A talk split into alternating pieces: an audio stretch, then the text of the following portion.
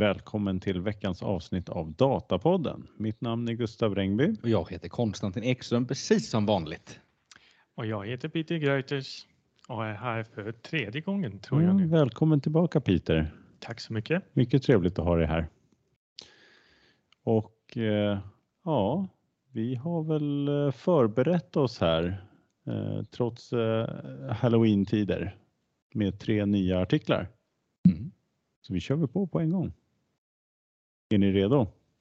Jajamensan.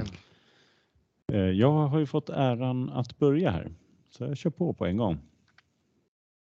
Och då har vi en, eh, en eh, artikel från Gartner, Gartner.com på deras pressrelease från 18 oktober. Och rubriken är Gartner forecast worldwide E- IT spending to grow 8% in 2024. Så de konstaterar här att eh, spendering på IT förväntas landa på 5,1 biljoner dollar i 2024. Eller trillion skriver de ju, men det blir biljoner på svenska. Det är alltså en årlig ökning med 8% enligt senaste studien då från Gartner från förra året. Man säger det här att generativ AI har ännu inte påverkat denna IT-budget utan det är fortfarande en mer generell effekt eh, som då alltså dock påverkas av ökad budget för AI i allmänhet. Man har en kommentar, en kommentar här också då från eh, John David Lovelock som är eh, Distinguished Vice President Analyst at Gartner. Och han säger det att eh, ja, men, eh, i 2023 och 2024 läggs lite IT-medel på Gen AI. Dock fortsätter organisationer att investera i AI och automatisering för att öka på operativ effektivitet och minska utmaningen med bristen på IT-kompetens. Så att det blir en generell då, man eh, satsar på AI i allmänhet i alla fall. Men Gen AI har inte slagit in då. Eh, och eh, syftet är då att effektivisera sig. Men också att eh, försöka parera att man inte får tag på kompetens då. Hypen runt Gen AI eh, stödjer trenden då IT-cheferna inser att dagens AI-satsningar kommer ligga till grund då för morgondagens IT-satsningar i 2025 då även Gen, Gen AI, alltså generativ AI, kommer vara en del av denna budget. 2025 så kommer Gen AI eh, påverka, säger Gartner. Mm. Ja, vad har ni? Det är väl lite spännande här i alla fall. Det är en, eh, en kommentar. Jag är lite förvånad att AI låg liksom så pass långt fram. Ja, precis. Jag tycker också det. Det känns som det borde ske redan nu i 2024. Ja, eller så eh, påbörjar man ändå arbetet men man har insett att man behöver liksom lägga vissa fundament och preppa lite runt omkring så att det är liksom bara en del av en, en plan som faktiskt tar lite längre tid än att bara hoppa på här och nu bara tjoff, kör. Ja, precis. Sen kan man väl tänka sig att ja, men till exempel Microsoft gick ut och släppte Copilot, att den ska vara i allomfattande överallt Mm. här framöver.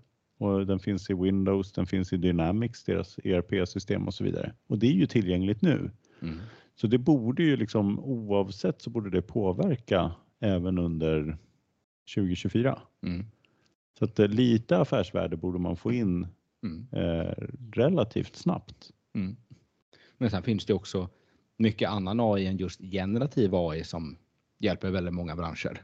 Mm. Ehm, Så att jag menar, det kan ju också så att man i det här allmänna eh, då, liksom, då tittar man på okej AI generellt, sen har man fått upp ögonen genom generativ AI. Men vad är det faktiskt vi behöver använda? Men vi pratade om supply chain någon gång och då var det liksom andra typer av, vad säger man, klassisk AI om man Ja, får uttrycka det så. precis. Nej, precis. Det, där har man kanske inte lika stor nytta av den här eh, text, eh, liksom generativ är ju just bara här text eh, chattbotten liksom Mm. och lite bild bildgrejer, grejer, att man kan skapa bilder och så vidare. Mm. Medans den här gamla, den gamla goda AI som fanns på Gustav Vasas tid. Den är, den är mer, ja, den, är ju, den har ju funnits längre också. Mm. Då har man väl kanske lite mer tid på sig att och påverka supply chain management mer. Mm. man säga. Man eh, kanske också måste göra ehm, en... eh, eh, man kan inte jämföra alla samtidigt. Eh, Man har de stora bolag som Microsoft, Google, Amazon. De ligger väldigt mycket före all, alla andra bolag som börjar med att implementera AI eller börjar titta på gen AI. Eh, och jag tror där att Gartner ser att eh, under 24 blir det nog början för de företag att, att komma på banan Mm. och att det kommer att eh, hjälpa till med, med ehm, att öka deras omsättning eh, i 2025 då. Ja, precis. Det, det man ska komma ihåg här det är ju att det är IT-budget. Så när eh, Microsoft inför så att eh, Copilot finns i de här verktygen, Mm. det påverkar ju inte IT-budgeten. Det kanske skapar en massa affärsnytta och att man kan ha färre personer som jobbar i kundservice och så. Men det är ju inte att det påverkar budgeten nämnvärt. Det är någonting som bara ingår. Mm, ja, precis. Så lite grann kommer de nog få en massa affärsvärde ur det här. Men Mm. det, det slår inte på budgeten för att, att tillämpa det här och bygga in det för, för sina egna system. Det kanske görs först 2025 då, Mm. på stor skala i alla fall. Mm. Det blir väl lite testskott nu i Mm. 2024. Men annars låter det fantastiskt. Det är nå- någonting som skapar massa affärsvärde som inte påverkar budgeten. Ja, det är, väl, eh, det är väl inte helt fel. Man säga. Ska vi gå vidare? Ja. Eh, Då, då kan vi prata lite om samma sak men eh, eh, mer från perspektiv av eh, trender. Eh, och eh, då ska vi prata om en artikel som jag läst, eh, artikel publicerad på CNBC eh, och eh, som har som titel Overhyped generative AI will get a cold shower in 2024 analysts predict. Och eh, om vi då tittar på vad som eh, de, de tre stora punkten som kom fram i artikeln så ser vi att eh, generativ artificiell intelligens är inställd på en kalldusch i 2024 enligt uh, eh, en analytikerföretag CCS Insight. Uh, generativ har i slutändan blivit överhypat med mindre utvecklare av teknik. uh, och uh, mindre utveckling av teknik kommer att möta utmaningar eftersom det blir för dyrt att köra, säger Ben Wood som är chefanalytiker på CCS Insight.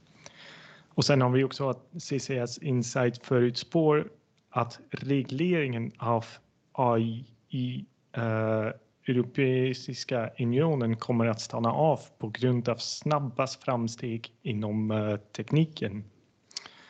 Så eh, om vi fortsätter med lite bakgrund då. Vem är CCS Insight?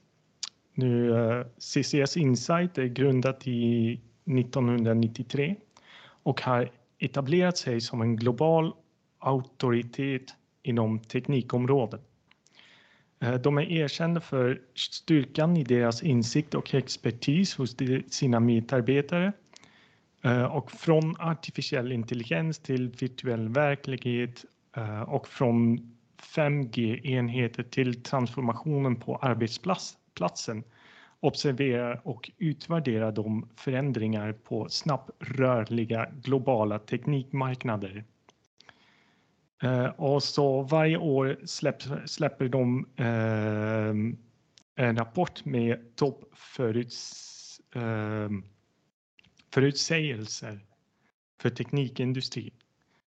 Eh, och nu i 24, i 2024 kom det fram att eh, fokus ligger framförallt på AI um, ehm, och generativ, eh, gener, eh,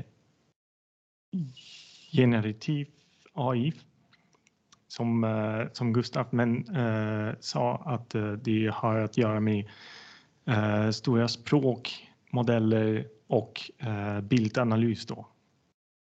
Eh, och den huvudsakliga prognosen CCS Insight har för 2024 är att generativ AI får en kalldusch i eh, 2024 eftersom verkligheten av kostnaden, risker och komplexiteten ersätter hypen kring tekniken. Eh, för just nu tror vi att generativa AI-modeller kommer att ha en enorm inverkan på ekonomi. Vi tror att det kommer att eh, få stora effekter på samhället i stort och vi tror att det är bra för produktiviteten. Men eh, hypen kring generativ AI i 2023 har bara varit så enormt att CCS Insight tror att den är överhypad. Och det finns massor av hinder som måste ta sig igenom för att få ut den värden på marknaden. Eh, nu har man generativa AI-modeller som OpenAI's eh, ChatGPT och Google Bart från Google då. Eh, och de förlitar sig på enorma mängder datorkraft för att köra en komplex matematisk modeller. Och de modeller sedan tar reda på vilka svar de kan ge till att hanteras ehm, användarmeddelanden. Ehm, men eh, som sagt, det är bara en kostnad som man eh, som storföretag eh, kan ta på sig. Och de stora företag, de har också egna ehm, delar av deras verksamhet som är inställd på att bygga AI-hardware ehm, som AI-chips som de kan använda för att köra sina modeller.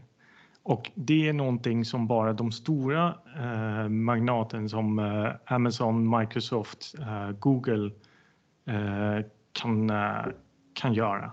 Ett normalt bolag har ingen råd att bygga sin egen chip och köra väldigt stora modeller på deras infrastruktur. Ehm, med det sagt har CCS Insight också förutspått att AI-reglering i den Europeiska unionen, vilket är oftast en trendsättare när det kommer till lagstiftning om teknik, kan möta en hinder. Och det är därför att generativ AI utvecklas så himla fort och lagstiftning, ja men den är lite långsammare. Så om eh, lagstiftning vill komma ikapp måste de jobba lite snabbare. För nu är det på banan att eh, EU ska godkänna en eh, ehm, regelverk som heter The AI Act. Som stöder på att man ska reglera AI och framför allt försöka ehm, Eh, eh, spärras av eh, live ansiktserkänning. Och att om du vill lansera en generativ AI-modell som är baserad på språk, då måste man skicka in den till EU som kan bli godkänd av oberoende granskare. Och sådana saker, ja men det står, det bolag tycker inte om för mycket regleringen. Så de har hård kritik på de här satsningarna. Eh, och sen till sist har man också att CS Insight eh, ser att arresteringar kommer att påbörja. Så personer som använder AI för att eh, begå AI-baserat identitets... Identifitet... det är ett lite svårare ord där, identifieringsbedrägeri eh, ska eh, få det svårare att begå det brottet nästa år. För tanken är ju att polisen kommer att eh, helt enkelt få tag på dig och sätta dig i fickan. Är väl Robocop som kommer? Ja, kanske det. Måste vi ha någon som kan motsvara mot AI? Ja. kriminella så behöver man någon typ av robot. Ja, iCop, iRobot. precis. Så det är ganska mycket information som, eh, som CCS Insight kom med. Men det spelar lite in mot, eh, eh, eller det, det, det går lite emot vad du sa, Gustav, om att man ska öka sin budget nästa år och försöka liksom eh, spendera ännu mer pengar på AI. Ja, eller 2025 skulle det komma. Eh, det, det är ju eh, kanske, men, men det här var väl att det är, det är Gen AI som får en eh, Ja. cold shower. Yes. Och den, det stämmer väl ganska bra överens. Eller det är ju snarare att de säger här att man kommer inte börja satsa på det förrän 2025. Nej, precis. Men jag, jag tror att den här, är, är det inte lite grann att den här artikeln handlar mer om liksom investeringsmässigt, mässigt, att det blir tyngre. Det är inte lika lätt att starta igång en startup och säga AI Mm. och så får man massa pengar utan det, där blir det svårare att göra sådana investeringar. Va? Mm. Man har insett att, eh, att det är inte helt lätt att få ut det här. För, men det är också så här svårt för apropå att Microsoft har ju redan ute de här. Det, där behövs ju inte ens någon investering utan de kommer ju komma ut till Mm. nästa år. Så jag tror att artikeln är mer fokus på all, alla andra eh, bolag som försöker, som Mm. du säger, startups. Det är, ja, det är inte så lätt att sätta upp en, en eh, bra gen AI-modell. För det krävs ganska mycket och Ja. ganska stora resurser. Ja, vi har väl vi har ju också diskuterat här eh, andra artiklar tidigare om att eh, man inser att data kostar mycket mer. När det, när det blir ännu större av en tillgång för AI-tekniken, Mm. då börjar det ju sättas pris på de tillgångarna också. Precis. Som eh, Twitter, där var det ju okej att läsa hur många Twitter-meddelanden som helst. Mm. Och så fort eh, AI kom ut så började alla läsa och då, blir, då funkar det inte längre. Så då införde de begränsningar. Man får inte läsa av hela Twitterflödet längre om man inte betalar för det. Eh, För det blir liksom för tungt om hundra ska läsa av hela tiden. Maskiner ska läsa av alla Twittermeddelanden. Och det är nog inte bara hundra just det fallet. Det är Nej, det kanske är hundra tusen. För mig är hundra en jättestor siffra. Om jag säger 100 miljoner, vad Ja. säger du då? Men det var kul att du tog upp det där med eh, regleringar och sådär. Jag såg här i veckan att eh, G7, på G7-mötet här, har de klubbat igenom någon form av Code of Conduct för, Ja, eh, för AI. Mm. Kanske något ämne till Ja, kommande poddar. kanske ta nästa. Var det inte idag eller liksom, var var det inte här i veckan som de skulle samlas kring det? Eller? Jo, men nu hade Ja. de... ehm, De har gjort det till och med kanske? ja, Ja, då... Ni behöver inte läsa någon artikel, det kommer nästa vecka så kommer det en artikel om det. jag scrollar förbi den. Men eh, ja, det stämmer bra. Vi hade Gartners Hype Cycle här tidigare som också satte igen AI i den här eh, översta, liksom där det är som hypat som mest. Att nu kommer liksom lite grann eh, att det, förväntningarna måste liksom, de- det går inte att täcka alla förväntningar som man har på gen AI-tekniken. Det kommer inte uppfylla allt som folk tror nu efter att man har gjort sina julrim då. Eh, Så Nej. finns det ändå begränsningar i tekniken. Men det känns som det gick ganska snabbt för det var inte så länge sedan den här hypecykeln publicerades. Men när de har nått toppen då finns det bara en väg och det är neråt. Ja, precis. Men det är ju där också affärsnyttan börjar komma in, för det här är ju fortfarande så tidigt. Mm. Och sen kommer det väl Ja. stabiliseras någonstans där man förväntningarna ligger i förhållande till affärsnyttan. Mm. Eh, ja, Ja, men, men det är roligt här, det är ju CNBC. Alltså det, det är roligt att eh, alla de här, eh, liksom, det blir, det är inte de här data AI-källorna som vi vanligtvis läser artiklar om AI och sånt där kring. Så att det, Mm. det är väl, på ett sätt så får man säga att det här är ändå tecken på att det här har blivit mycket mer än Mainstream. ja, mainstream. Mm. Själva vårt område kan Mm. man säga. Också kul att de eh, lägger in på slutet där att eh, polisen är, vet om eh, hur det går till nu med, med bedrägerier på när, man, när man använder gen AI-modeller.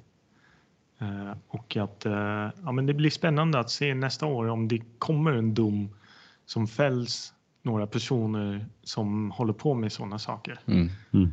Det skulle också hjälpa med regleringen då. Om, eh, om man inte lyckas, vad behövs för att få till en, eh, en lyckad dom? Mm. Ja, precis. Nej, de, en intressant sak här, de tog upp i artikeln så pratar de om också att eh, AI-genererat eh, innehåll kommer liksom nedvärderas också med tiden. Och att eh, ja, men sökmotorerna kommer införa liksom att eh, ja, men det här får lägre prioritet för det är gen AI, liksom det är genererat av en AI. Och så tog de upp, det är ju inte 100, men de tog upp, ja men det finns 49 nyhetssajter som är helt gen AI, liksom genererade, allt innehåll är Mm. genererat av en AI på, på liksom nyhetssajten.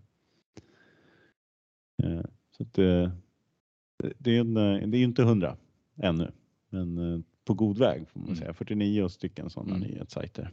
Eh, De tog inte och namngav någon tyvärr. Det skulle vara kul att se. Mm.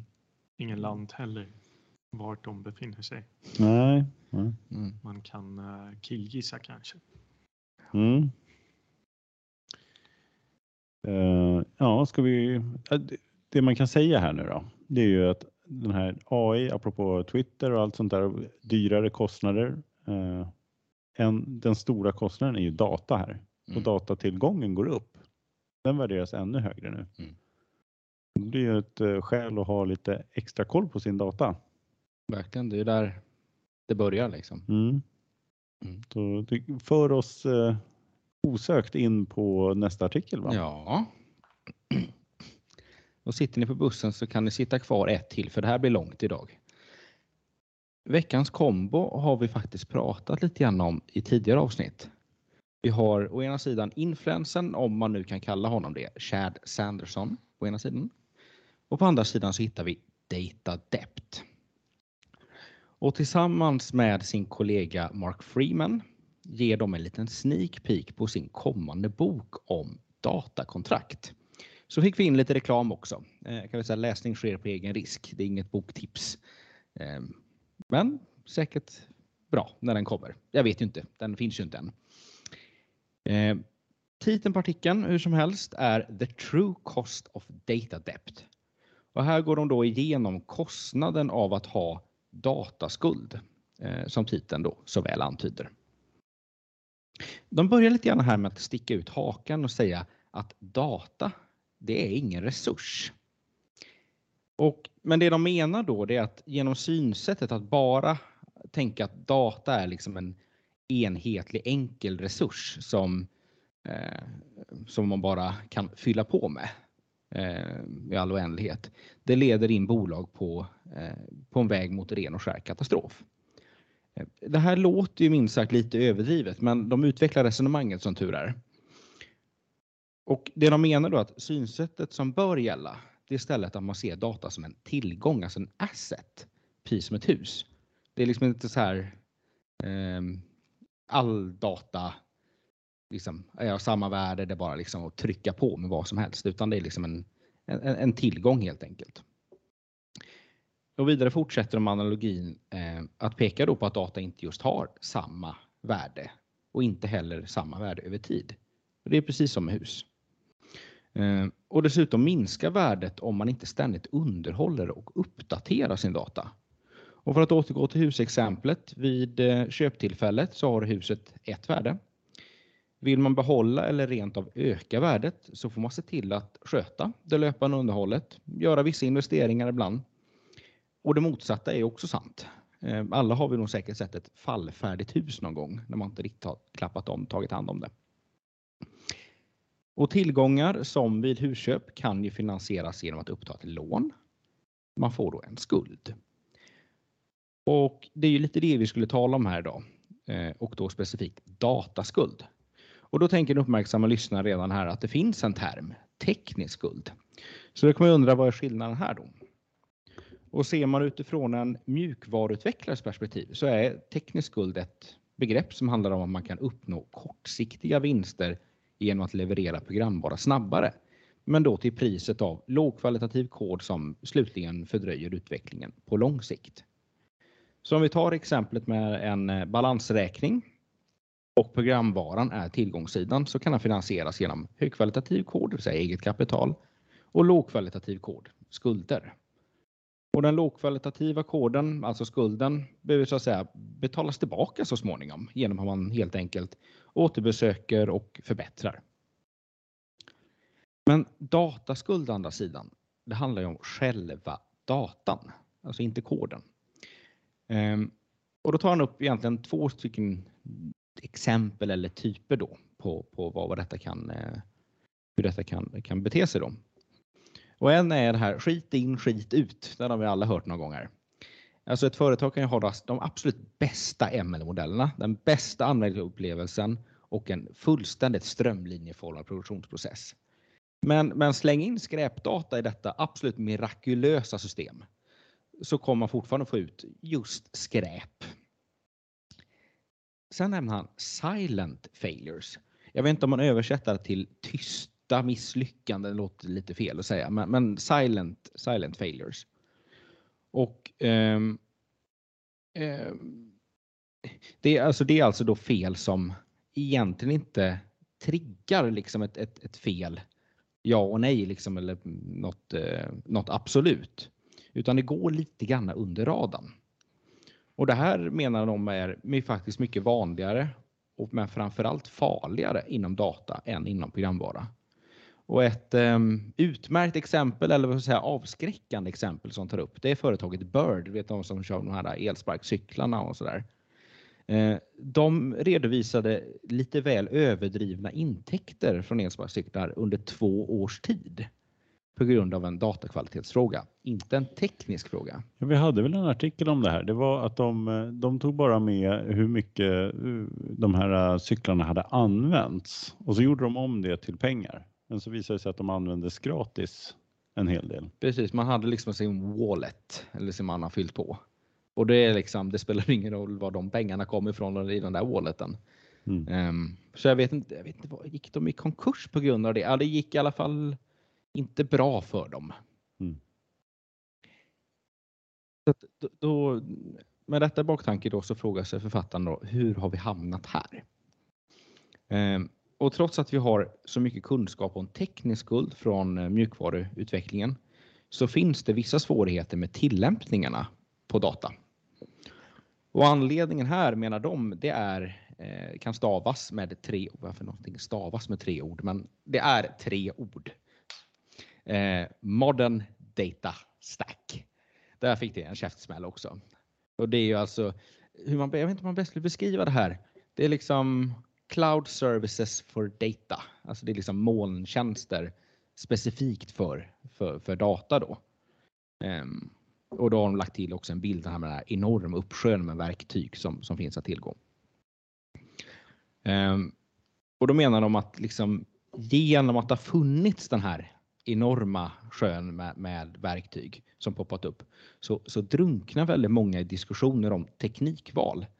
Samtidigt som det, alltså då skriver vi verkligen så här, samtidigt som det sopberg när det gäller deras respektive data ignoreras. Um, ja, jag måste säga att det var extremt hårt sagt av dem att säga så här, men det är lite grann i extremerna, så man får tänka lite grann i sansen här att man kanske glömmer bort datadelen lite grann och snarare fokuserar på det tekniska. Men sen säger de att det inte alltid har varit så här. Um, och de har ju tidigare artiklar som vi också pratat om eh, tagit upp att datamodellering liksom har blivit någon form av bortglömd konstform som är under återupptäckande, framförallt bland eh, mjukvaruutvecklare som börjat hantera data. Det vill säga att dataområdet, domänen på något sätt har liksom flutit samman. Eh, och det gäller egentligen åt, åt båda hållen. Eh, men de menar heller inte då att den moderna datastacken är dålig. Eh, tvärtom så möjliggjorde den moderna datastacken istället att man snabbt eh, kunde införa mer avancerade workflows. Ha, så när gick det fel?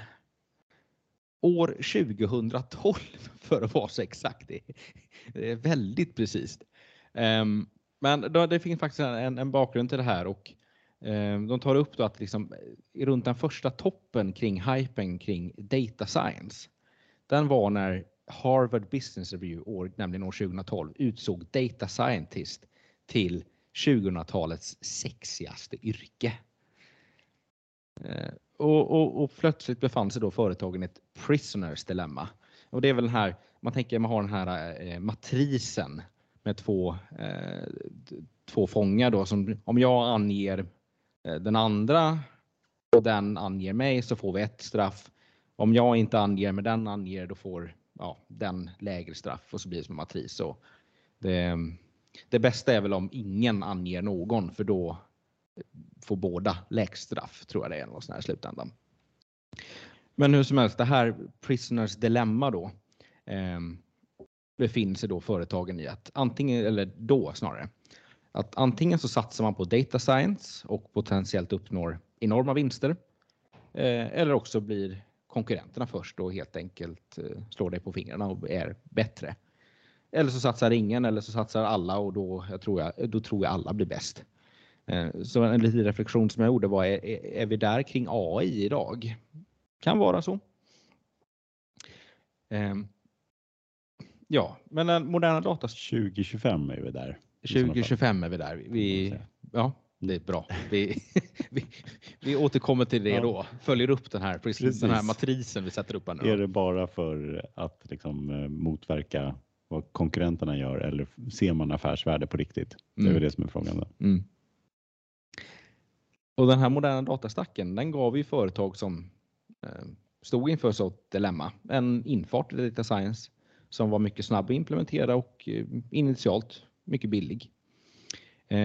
Sen hävdar de att det här tyvärr gav företagen tillräckligt mycket rep för att hänga sig om man inte var försiktiga.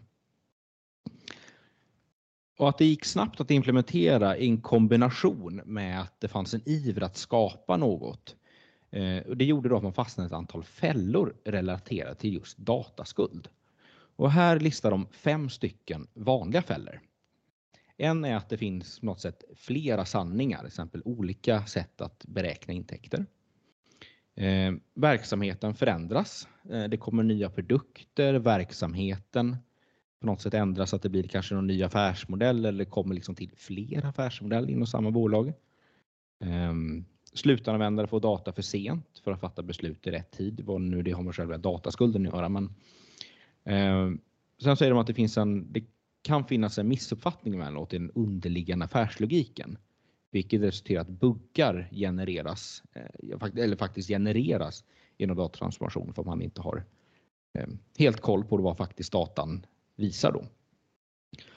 Och sen så nämner de komplex data lineage som, som överväldigande antal DBT-modeller som, eh, som är och svårhanterade. Det vill säga att det blir, eh, du får liksom ett, ett garnnystan egentligen bara liksom för att få fram det du tror att du vill få fram eller det du faktiskt behöver få fram. Men det blir väldigt svåröverskådligt eh, att faktiskt att liksom klappa om det ehm, och underhålla.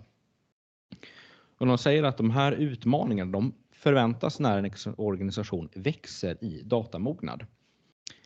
Ehm, och då ger de lite, för, lite exempel då på hur utvecklare löser de här dataproblemen. Eh, en är reaktivt och manuellt. Och då säger de att företag i en tidig datamognadsfas kan dra nytta av data men saknar infrastrukturen för att automatiskt identifiera och lösa datakvalitetsproblem. Ehm, man granskar alltså data manuellt efter fel genom att titta liksom på rådata, jämföra aggregat, och tabeller, följa vissa lineage. Eh, och de säger att i dessa miljöer betraktas datakvalitet som en lyx. Ja. Ehm, och datateamet använder dessa mycket smärtsamma situationer för att driva igenom en förbättrad infrastruktur. Så att man liksom man börjar lite manuellt och sen så ser man något återkommande. Ja, men då bygger man på så att det liksom sker någon form av automatiska checkar med tiden. Ehm, låter helt fullt rimligt kan man tycka. Ehm, sen har vi Data Governance. När företaget växer tillhandahåller Data Governance de nödvändiga begränsningarna då för att minska risken för degraderad data, åtkomst av data eh, och säkerställa att data uppfyller vissa regulatoriska krav som GDPR och så. Sen har vi dataobservabilitet. Hade jag inte en susning om jag skulle översätta data observability, men man liksom tittar på datat rätt och slätt.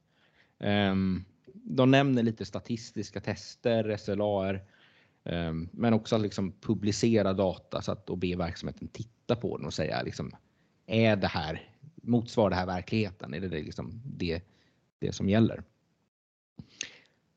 Och sen så kommer vi på något sätt till liksom det vi, det liksom vi skulle komma till från första början. Eh, datakontrakt i och med att de har den här boken då. Ehm, medan dataobservabilitet är utmärkt för att avslöja okända datakvalitetsproblem som de här tysta misslyckandena. att man tittar liksom på skotrarna, liksom, ta ett titta på en exempel på en resa, liksom hur, vad, vad är det vi egentligen mäter här då? Eh, då det, det, det, är ett utmärkt sätt för att liksom, avslöja det, men kanske inte att förhindra att de uppstår från första början. Um, dessutom medan Data Governance då etablerar begränsningarna för dataanvändningen då och liksom sätta eh, ramarna för det så kanske inte alltid tvingar utan då är det liksom tekniken som man använder för att stödja detta då som, som gör det. Men då är det ju som eh, den gyllene pilen eller guldäpplet eller vad man nu kallar det datakontraktet. Det möjliggör då förebyggande av kända datakvalitetsproblem och tvingar begränsningar. Så för att utgå till den ursprungliga frågan här avslutningsvis, den sanna kostnaden för dataskuld. Nu får de hålla i er. Dataskuld är en ond cirkel. Den minskar förtroendet för data, vilket angriper kärnvärdet av vad data har att erbjuda. Och eftersom datateam är tätt kopplat till varandra kan dataskuld inte enkelt åtgärdas utan att orsaka ringa på vattnet genom hela organisationen. När dataskuld växer försämras förtroendet exponentiellt och smittar till sist nästan varje dataområde och resulterar i organisatoriskt kaos. Jorden går under ridå. Hårda bud. Mm. Ja, Ja, väldigt spännande. Jag tycker det var kul att han tog upp den här Bird. Den hade vi också tagit upp. mm. Han tog upp här på slutet också två andra, eh, varav en vi har haft med förut också. Zillow tog han upp också, just det. Som hade en Den här hus, amerikanska Oj. hussajten, amerikanska Ja. Hemnet kan man nästan kalla det va? som, som köpte fastigheter också utifrån en AI-motor, va? Eller värderingen gjordes och sen så var tanken att de skulle sälja det själva. Så de, eh, det var inte bara Hemnet utan om Hemnet köpte upp allting som man la upp där osett och Mm. sen sålde det. Då, då börjar vi närma oss vad den här Zillow höll på med. Men de gick ju back eh, 500 miljoner dollar eller vad det var för att eh, liksom AI-motorn eh, blev väl någonting fel med den då. Ja, precis. Man kan ju också lägga upp, jag kan ibland förvånas över hur fantastiska bilder ett fallfärdigt ruckel kan, kan ge. Så att man, det, det, redan där den här dataobservabiliteten kommer väl till pass där. Ja, precis. Ja, Och kanske visst mått av sunt förnuft, jag vet inte. precis, precis. Eh, ja, och sen, men sen så hade de en som vi hade missat eh, och det var Epic som hade en, eh, sålde någon typ, det var, de hade en länk här, men det var till en betal eh, tjänst. Men jag kunde lä- läsa lite grann i alla fall här. Och då är alltså, de, de har på något sätt eh, sålt, eh, erbjudit en, eh, en AI-motor för att förutse blodförgiftning Mm. hos till sjukhus då. Och eh, det stod i den här artikeln, det gick inte riktigt att se eh, vad, hur det hade gått och sådär. Då måste man nog eh, ja, vara köpande kund där. Men det man kunde se det var att eh, det, det som stod det var att eh, det löstes genom att man eh, inte lät eh, kunderna använda modellen färdigtränad utan de måste träna den på sin egen data.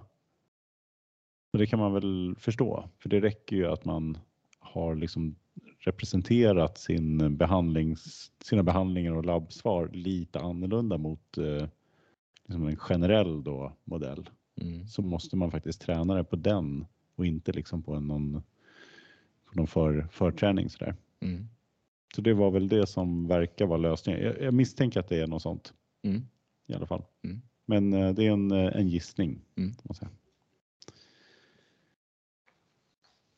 Ja, men det är kul. Han, eh, Chad, när vi hade med honom här, det var ganska tidigt vi hade Death of Data Modeling. Ja men exakt. Då konstaterar vi att han eh, liksom har ju ett perspektiv som saknar egentligen den här eh, från 20 år tillbaka. Mm. Han hade ett perspektiv som var ganska kortsiktigt eftersom för honom var liksom det här med Ja, det är långt framåt men inte så långt bakåt kan Nej man precis, han, säga. han hade inte koll på, på historien. Nej. Men nu verkar han ha gjort lite mer hemläxa och Mm. mognat lite på det och Mm. kollat upp och ja, okej, det fanns liksom andra som gjorde det här innan. Eh, Ja. Men jag tycker nästan den största behållningen med artikeln här det var att liksom det här tänka på data som en asset, alltså hela den liksom Mm. analogin att tänka på det. Att det är lite olika värde, man behöver ta hand om den för att det ska ges liksom ett, ett större ehm, Ja, precis. Och gör man inte det så rör man sig liksom i en nedåtgående rulltrappa. Exakt. Tiden gör så att eh, värdet minskar om Mm. man inte tar hand om Man det. måste ständigt arbeta på det, Mm. precis som ett hus. Ja, precis. Det som man säger med Data Lake, när den eh, väl först eh, kom upp, då var det wow, vi kan samla hur mycket data som helst. Och sen kom man på att det blir ingen lake, det blir en swamp. Mm. Så man måste under, underhålla det och strukturera det på något sätt. Eh, ja, liksom ett hus man bygger. Mm. Ja, men exakt. Ja, precis. Och, och den här idén om man, man kan inte ha, göra ett äh, dataprojekt där man ska börja samla in all data och så får vi liksom lösa affärsnyttan sen eller tillämpningen. För då blir det ändå bara, det, datat hinner liksom bli gammalt. Utan det måste ut och användas på en gång för att man ska, ett hus liksom, det är, det är bättre om någon bor i det. Det är Ja, inget bra om det står tomt. Nej. Och om man, om man tänker på forskningen nu för tiden. eh, det finns väldigt många forskare som försöker samla så mycket data som möjligt och sen kasta mot en vägg och se vad som eh, stannar kvar. Eh, det är såklart ett sätt att göra eh, att, att, att få kunskap men det, är inte, det, det hjälper inte att få liksom bättre förståelse för varför just de saker som sitter fast på väggen stannar på väggen. mm. Ja, känner ni igen i de här fem? Han eh, målar upp fem stycken eh, liksom, eh, symptom va, på datakvalitetsproblem. De Mm. här fem. Mm. Känner ni igen er i dem? Är det någon som ni tycker är mer, påverkar mer eller mindre? Vad var det? De hade, ja men du hade flera liksom källor till, käll, till sanningen. Mm. Så vad är en kund? Och så är det olika i olika system. Eller vad är en försäljning? Mm. Och så hade de eh, Verksamheten förändras. precis att eh, kundbegreppet har blivit gammalt. Mm. Nu har vi liksom något annat begrepp och det är inte uppdaterat liksom i systemen, i datasystemet. Ja. Framförallt den första du nämnde, det är väl någonting eh, som, som folk kan relatera till om man har olika områden.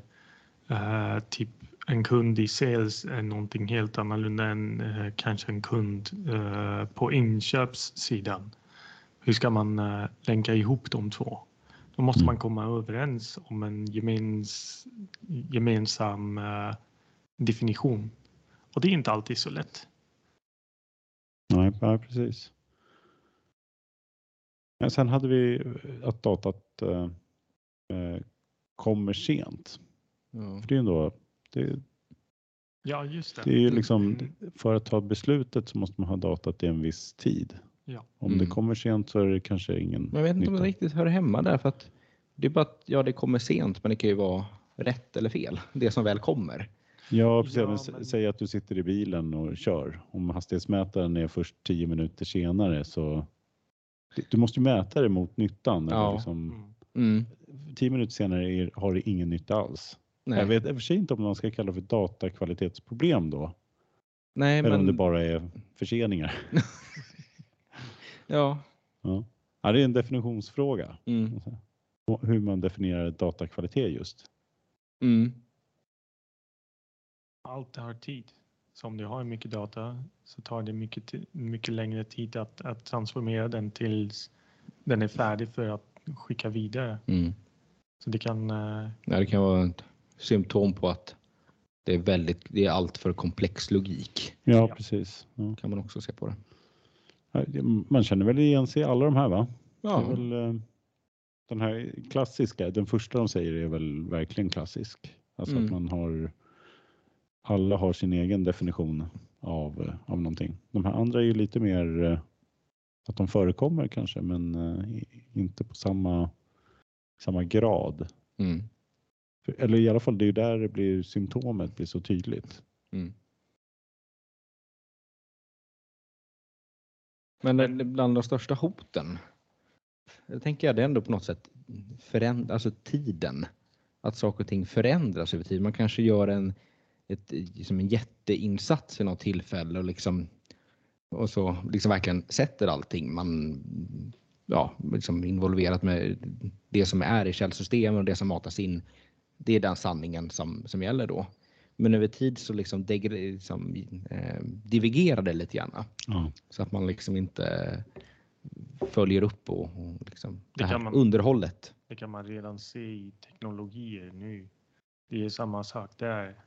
Eh, För två, tre år sedan då byggde man Synapse Warehouse Mm. och nu kommer Fabric. Men det är många företag som har investerat väldigt mycket pengar i Synapse. Men tiden skapar förändring.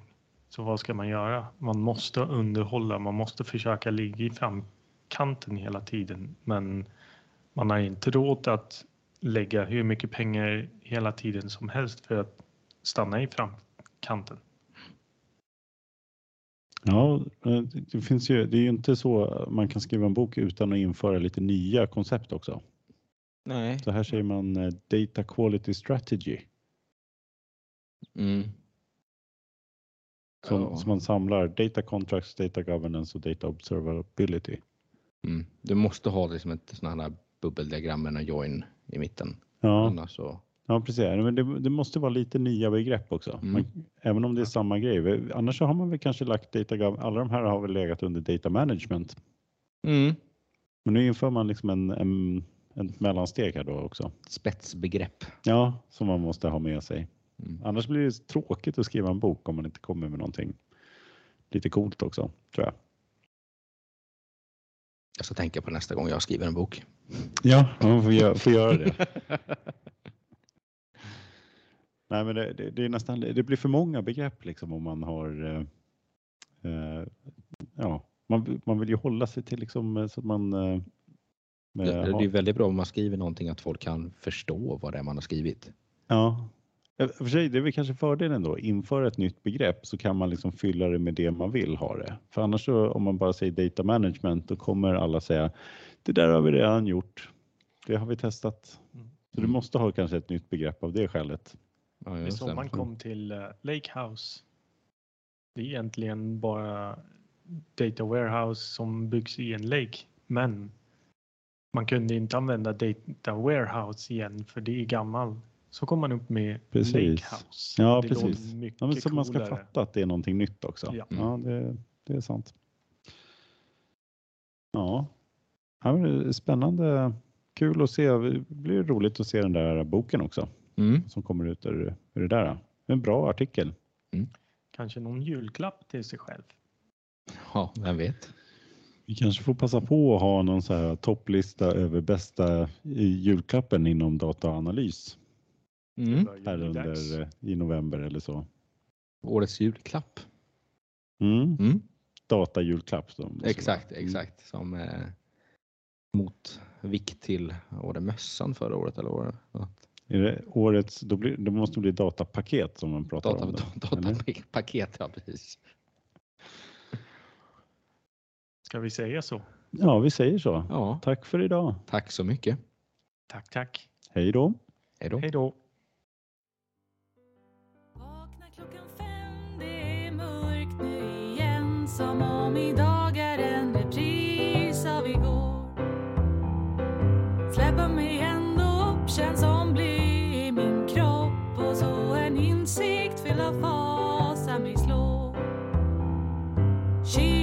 tömd, ja den tanken blev glömd. Jag skulle köpt mig lite frukost igår. Hur ska nu dagen bli? Jo, det vet kära ni att en kopp kaffe gör ju tillvaron mindre svår. Balja eller småkopp spelar alls ingen